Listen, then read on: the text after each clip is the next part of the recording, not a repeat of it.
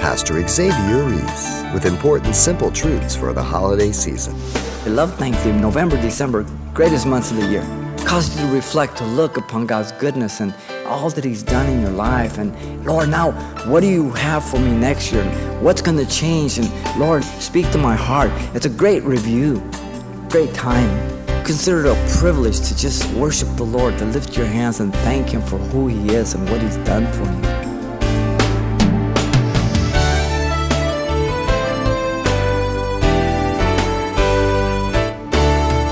Welcome to Simple Truths, the daily half hour study of God's Word with Xavier Ries, Senior Pastor of Calvary Chapel of Pasadena, California. Anyone who's hosted a Thanksgiving meal for loved ones knows full well the amount of preparation involved, especially when expecting the arrival of the entire extended family. But for the ancient Hebrews in pilgrimage to Jerusalem, it was the preparing of their hearts that was of concern before arriving to the temple for the annual offering of thanksgiving. And with that in mind, let's listen as Pastor Xavier turns to the very psalm of thanksgiving in order to lead us to the heart of thanksgiving. Thanksgiving, you know the whole history behind it with the Pilgrims and Plymouth Rock, the Mayflower Compact. Great history that, God has uh, given to us as Americans. People uh, who came struggling to exercise their spiritual liberty and uh, everything that this nation stands for, whether it be in national documents, whether it be in national monuments, all of it is based on that. And um, yet, Thanksgiving goes way back further than just here in America. Uh, we look at it from a different perspective. We're looking at it from a spiritual perspective, recognizing how much we know about God by His grace through His Scripture, that we can give God such great praise and thanksgiving and such an utter utter perfect way apart from what we ever could in the world because we have the knowledge of Jesus Christ. We understand and we believe all that he says about himself and the world. And when you try to understand all that, it's just overwhelming that, that you and I would be so privileged to know the God of the universe and to know that what he has revealed is utter truth and there's no fallacy in it. And that as the world goes and, and, and walks down a different path, that you are able to walk with God hand in hand, knowing that He is true and He's reliable, regardless of what else happens in life. And that is a true miracle, because it doesn't come by human intellect, but by the grace of God as the Spirit of God dwells in you. And so, Psalm 100 here, the topic of thanksgiving is found throughout the scriptures, as well as many psalms, but Psalm 100 is the only one that is said to be a psalm of thanksgiving. And this particular psalm reminds each believer of the need to express his gratitude to God for being our creator and all his goodness towards us.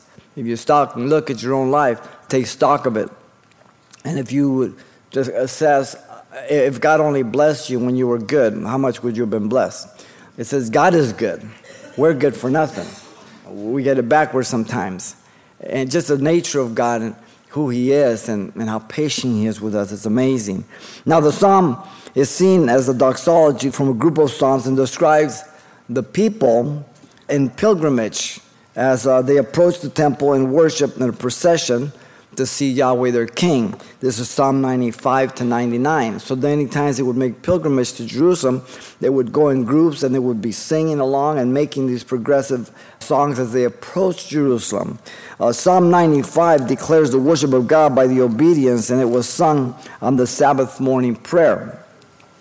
Psalm 76 is a praise to the Lord to all the earth by all the nations of the earth, for he is coming to judge the earth. This is what they're singing as they're going along in pilgrimage. Psalm 97 praises God for sovereign judge of the earth. Psalm 98 praises God for salvation for all with song and instruments, for he is coming to judge the earth, much like Psalm 96. There was this understanding with the people of God that even though God was reigning over them and he was moving and directing them through life, he was coming to judge the earth. The judgment of God was proclaimed back in Genesis. Remember the book of Jude. Okay, Enoch prophesied the seventh from Adam. And he prophesied the second coming, not the first coming. He did that in Genesis, okay? It's recorded in the one little book right before the book of Revelation. And yet, one of the things that the world mocks is that God's going to come and judge the world. And they, say, oh, how could you Christians? You're morbid. All judgment, you know. Let's just love one another. What kind of love are you talking about? God's love is perfect, but His love is perfect in holiness. And so we're going to love one another. It must be by the direction of the scriptures, not by the standards of the world. Psalm 98, it begins and ends with uh, like Psalm 96. So there's similarities as, as, they're walking along. And then in Psalm 99, praises um, God for his holiness and judgment and forgiveness as he reigns. And so now we come to 100 here. The psalm provides us with the proper expression for our thanksgiving when we come before God. Let me read here Psalm 100. Make a joyful shout to the Lord, all you lands. Serve the Lord with gladness. Come before his presence with singing. Know that the Lord, he is God. It is he who has made us and not we ourselves. We are his people and the sheep of his pasture. Enter into his gates with thanksgiving and into his courts with praise. Be thankful to him and bless his name, for the Lord is good. His mercy is everlasting, and his truth endures to all generations. Psalm 100 provides that proper expression of thanksgiving as we come before God. It's talking about the Old Testament, and it's characterized by three things. First, we have the way we are to come to God, the personal command in verse 1 and 2. Secondly, we have the truth we're to know about God, the personal perspective about God in verse 3. And then, thirdly, in verse 4 and 5, the posture we're to have towards God, the personal practice. So it begins by the way we are to come, the personal command here, verse 1 and 2. Notice the believer is to make a joyful shout to the Lord, all you lands. The joyful shout here is to be like a blowing of a trumpet, the shout of victory, a great celebration. The Jewish people, the believer, he is one addressed, but not him alone. He alone, as a people of God, understands God, has relationship with God at this point. And they are the only ones that can have true joy in the Lord in the presence as they're marching towards Jerusalem. They're going to meet with the Lord. They're going to go to the temple. The temple was the places, you know, Solomon's temple where God would meet them. They would be there uh, at the feast days, you know, and they have to go three times a year, every male over the age of 20, and they would have to make those pilgrimage. Joy was evident of God in their midst ruling over them, reigning over them day and night, looking for the day when he would reign in the kingdom age. Just as you and I, we rejoice in that God rules over our life now, and we're looking forward to the time when we reign with him. We know that this is just a small time. And uh, when you're younger, it seems a little longer, but as you keep on moving up the ladder, it gets a little shorter. Eh, but if, if, just stop and think if this was all we had in life, isn't that a sad case to be born into this world? It's just to grow up and you know play some sports and buy some realty, get a car and put some bucks away, and then you die. Man, God has so much more for us. Joy was far superior to happiness. Happiness depends on what you have outside of you. And as long as, as soon as that's gone, then all of a sudden you're not happy. But the joy is what's within you. It comes from God, your relationship. We see the history of God's people, whether it be Old Testament, New Testament, our own history from World War II on to our present day. People who have suffered tremendously, and yet their joy, the Lord, has been in their heart, even though all was lost, all was taken away. And it's that personal relationship that's what makes us weird and different from everybody else. Because we don't put all our eggs in this basket here in the world. Nothing wrong with the eggs, nothing wrong with the basket. We live in the world, not of the world, but we don't, we're not living for the eggs in the baskets. You understand? And there's a big difference. Now, notice the audience is all inclusive, all you lands. Notice the entire earth, regardless of their geographical location, was to express and um, consequently hear that joyful shout. We understand that the conversion of the Gentiles included in God's plan back in Genesis 12 3. And you shall all the families of the earth be blessed. So God understood that in the Old Testament he's dealing with the Jew, but there was coming a time when he would deal with the Gentile. And Jew and Gentile would be one in Christ Jesus. The nation of Israel was to be centrifugal. The nations were to come in to the nation. So they were to proselyte. But the church is centrifugal. We go out to the nations. God wanted all the Gentiles of the land after the judgment to come into Israel to become proselytes and worshipers of Yahweh. There was always room for that. We have many Gentiles, Ruth, others. The church goes out to the nations. The church is to be centripetal. And so the Great Commission that's given to us, four Great Commissions, really five, the Gospels and one in the book of Acts. Now, this is the privilege we have to be able to share the joy of God with others. Uh, not a religious experience, not on based on what we have or anything else, but on who He is and what He's done for us and what He has done to transform our lives. People can deny what you tell them about your life, but they can't deny what they see. They may not believe that they need to be born again. They may not believe that they need it, but they cannot deny what they see in your life has changed and the consistency of that change. They can't deny it. Now, notice in verse 2 the believers are to serve the Lord Yahweh with gladness. The implication is that it was their privilege to serve the Lord Yahweh. Their service was in response to who He was Lord, all capital letters, their covenant God, Yahweh. What a privilege that God has sought them out. He said, I didn't seek you because you were not more in number. I didn't seek you because you were more powerful, more intelligent. I sought you because I loved you. That's it. It's just God's sovereignty. Their service being motivated by love for God in response to His love for them. God is always the initiator. We respond, but He doesn't force people to respond. You know, it's when you started, um, got your eye on your wife for the first time, your husband, you know, you made an initiation and there was a response. But you didn't force that person to respond. If they didn't want to respond, they shined you on. They were polite, but they didn't want to do with you, right? You can't force somebody. Well, God's a perfect gentleman. He initiates, He knocks on the door of your heart, and if you will open that up, He'll come in and He saves people. The word Lord, all capital letters, is called the tetragrammaton the four letters YHVH or YHWH. We're not sure which one it is because all the vowels were left off by the scribes because they thought that the, the name of God was too holy to mention, and therefore they would bow their, their head. And when they came to the name, they would change their clothes, they would bathe, they would get a different pen. So they didn't know how it was pronounced because it was lost. But God never intended that. That's just men who, who make dumb rules. God wanted them to remember his name. Yahweh, I am that I am. That's the root, the becoming one, back in Exodus, as he told Moses. I'm the becoming one. I am that I am. I'll be anything you allow me to be, but I won't be more than you let me be. The psalmist says that they limited the Lord in the wilderness. God never limits what he can do for us. It's you and I. Notice there in 2 still, the believer here, to come before him, his presence with singing, he says. Singing was and is a unique mark of, a, of the Jewish individual and the Christian. We are about the only ones that really have something to sing about. We get our sins forgiven. We get a clean slate. We are given the Spirit of God to be able to live above our sin nature. We are given eternal life. We are given great and precious promises. We have access to heaven anytime we need to. We can go to the Word of God have wisdom to live out our marriages, to live out our relationships, to seek the Lord when we're in trouble. Such privilege we have.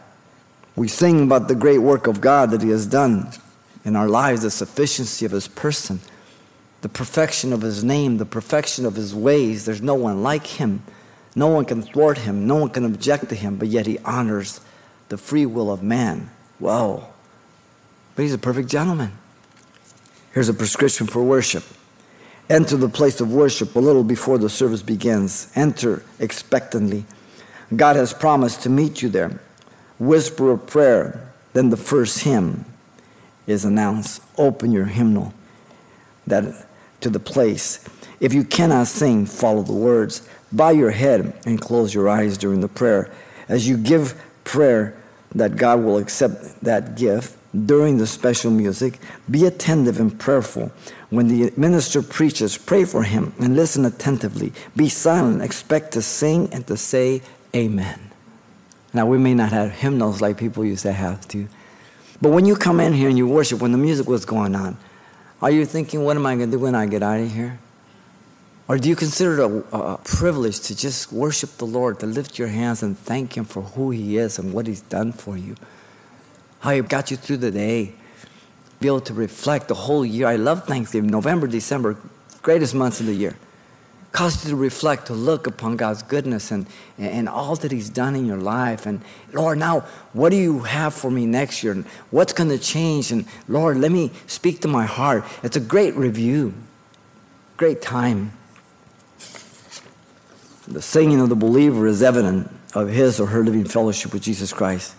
Be it while you're at home singing, be it driving down the street, be it if you're at work, be it when you're here in the church worship. Most of us can't sing, we just make joyful noise, but it's okay. Be it after the study, after God ministers to your heart and you've come with an open heart and you haven't heard a man, but you've allowed God to speak to you and you're just so filled and you're just so choked up about what he's told you and so stoked that you're just worshiping him all the way out to your car and you're thanking him because now you're responding to what God has taught you through the word. Wow. Ephesians 5 19 through 20 says, speaking to one another in psalms and hymns and spiritual songs, singing and making melody in your hearts to the Lord, singing, giving thanks always for all things to God the Father in the name of the Lord Jesus Christ, in every which way. The very evidence of our presence in the congregation implies implicitly our desire and purpose to come to serve with gladness. That when we come here, we come not for ourselves, we come here for others. We come here expectantly, Lord, what would you have me to do? Saying, Lord, use me if there's someone there that I'm to minister to, someone I'm to pray for, and not simply coming to say, hey, what do you have for me? Expecting me each of us being the members of the body of Christ, to complement one another, to serve one another. Different gifts, different callings, yet recognizing that I'm here for you and not for me. Each understanding we have at least one gift, and we're eager to exercise that gift to the best of our ability in obedience to God, that the body may be built up. That's the mind of Christ. That's the church of Christ. That's the people of God. The songs I sing to Jesus are before his presence as an affection of my love for him. That's all. Due to his grace for saving me, due to his worthiness to be worshiped for who he is. The personal command describes the way we are to come to God in joyful singing. Notice, secondly, in verse 3, the truth we are to know about God. This is the personal perspective. The believer was to know that the Lord Yahweh, He was God.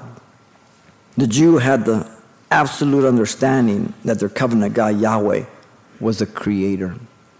The word God, as you know, is Elohim. It's used of the creator throughout the book of Genesis. The opening chapter, in the beginning, God, Elohim, created the heavens and the earth. The word Elohim there is capitalized because he is the true and only living God, and it's a plural. In the very first verse of Genesis, the very first book, what a great place to put it, he put the Trinity. In verse 26 of chapter 1, it says, Let us make man in our image. Who is our? It's a plural pronoun. Who's he talking to? The horny toads and lizards? In our image, the Father, the Son, the Holy Spirit. What a great place to put the Trinity, right in the first verse. The Jew had the absolute understanding that God was perfect as the creator all powerful, omnipotent, all present, omnipresent, all knowing, omniscient. By the revelation of God. You don't conclude this because you're so smart. You don't conclude this because you go out to the mountain for 30 days and fast and, and come back with this revelation. You understand this because you have God's revelation about Himself, and God can't lie. When He said God spoke things into existence, He's not embellishing. He's telling you exactly what he did. He doesn't try to persuade you. He doesn't try to explain it, break it down scientifically. He says, I created it. Do you believe it? If you don't, it's your loss, not mine. He doesn't seek to persuade or, or, or to explain. He just makes the proclamation. And then I have to make a decision. Is that true or is it not? The Jew agreed with the revelation of God that God made him in his image and his likeness in chapter 1, verse 26. That means a man can think, Man can reason. Man has a free will. Man can love. Man can respond to God. God is spirit. He has no physical being, but He gave us a body to express ourselves. But the real us is spirit. When I die, this thing goes to the ground. My spirit goes to the Lord. the real me. Is just a shell. The real me is inside. The Jews alone were God's instrument that could understand against all the teachings that were against God's revelation.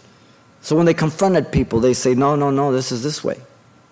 And so do you, and so do I. And people have this and say, How can you be so arrogant? I'm not arrogant. I'm telling you the truth. I know God created the earth. and they think you have just, you're crazy or you're arrogant. Well, the Bible says that. to me, it's no argument because I'm born again. But to the unbeliever, it's so far fetched because they've been so corrupted, so contaminated by the philosophies and teachings of man that they have explained God away. And rather than using that intellect that God has given to man to seek God, they have used that intellect to deny God. God alone is the one can promise. The people of God are the only ones can believe those promises. They were the people of God. Exodus 19:5. Peculiar people, his, his treasure. The Jew alone admitted his own limitations and finiteness uh, openly. He was but dust.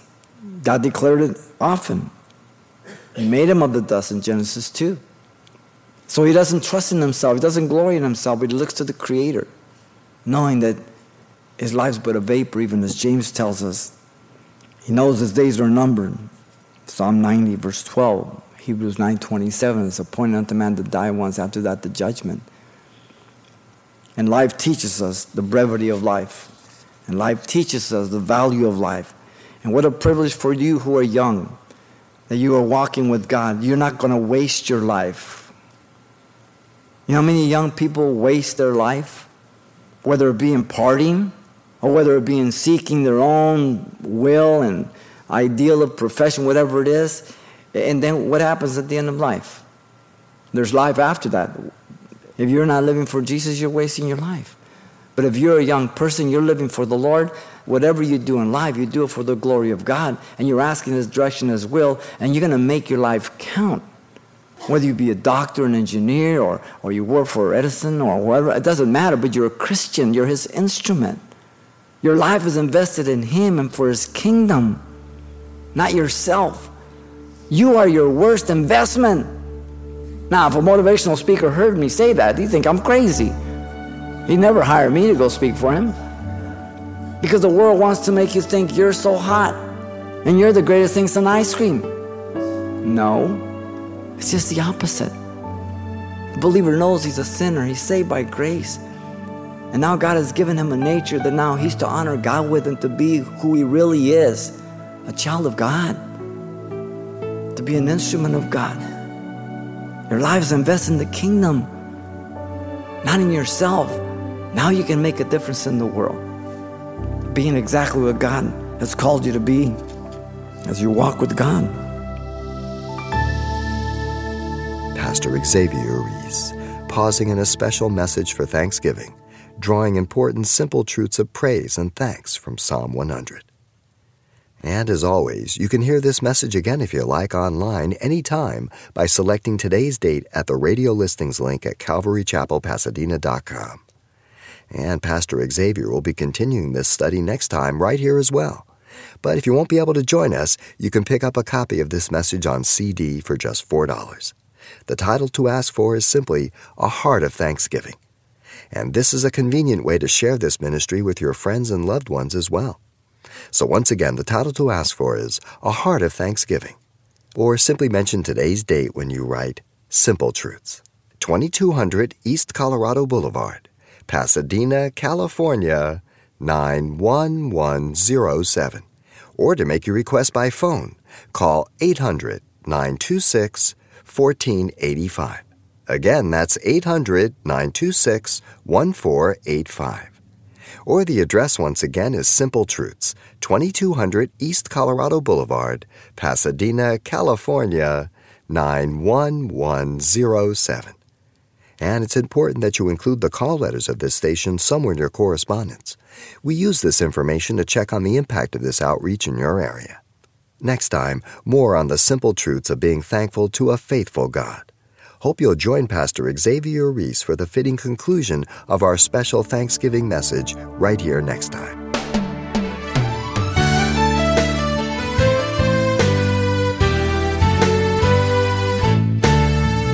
Simple Truths with Pastor Xavier Ries, a daily half hour broadcast, is a radio ministry of Calvary Chapel of Pasadena, California. www.calvarychapelpasadena.com.